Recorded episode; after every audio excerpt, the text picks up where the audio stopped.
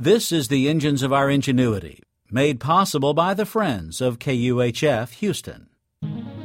Today, Math Wars.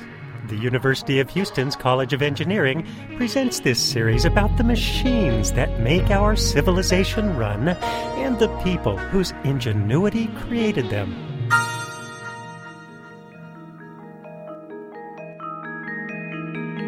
The right way to teach math has been contentious for over a hundred years.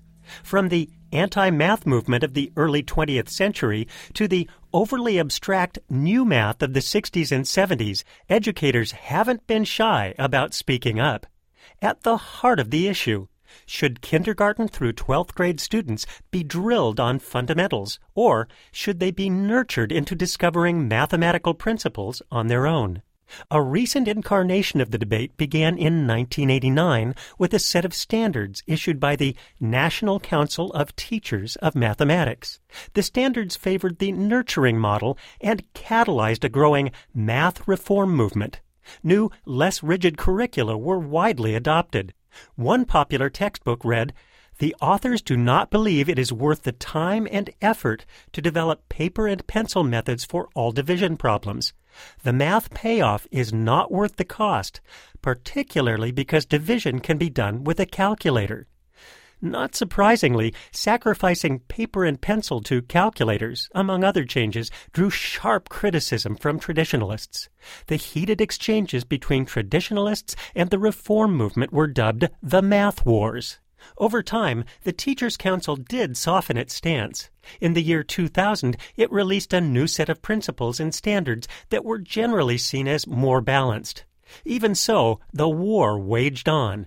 In two thousand five, a concerned parent with a degree in math weighed in. "I had no idea that our children were being deprived of a math education," he wrote. "And it's thanks in no small part to a dubious education theory, watered-down standards, and a well-meaning but intellectually bankrupt, federally subsidized program of math illiteracy." Strong words, but he wasn't alone, and many mathematicians, engineers, and scientists stepped forward to voice similar concerns. Disturbed by the state of affairs, in two thousand six, President George W. Bush signed an executive order creating the National Mathematics Advisory Panel. The panel's two-year charge was to prepare a report recommending ways to help keep America competitive by fostering improved performance in mathematics. To achieve this goal, the panel chose to address the war waging between traditionalists and reformers. And the panel's recommendation? Research on math teaching does not support the exclusive use of either approach. The underlying message in the report was clear. Stop bickering. Both sides have valid points. Concentrate on ways for the two approaches to harmoniously reinforce one another.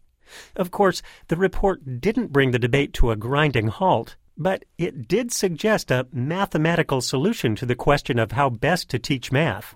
Take the average. I'm Andy Boyd at the University of Houston, where we're interested in the way inventive minds work.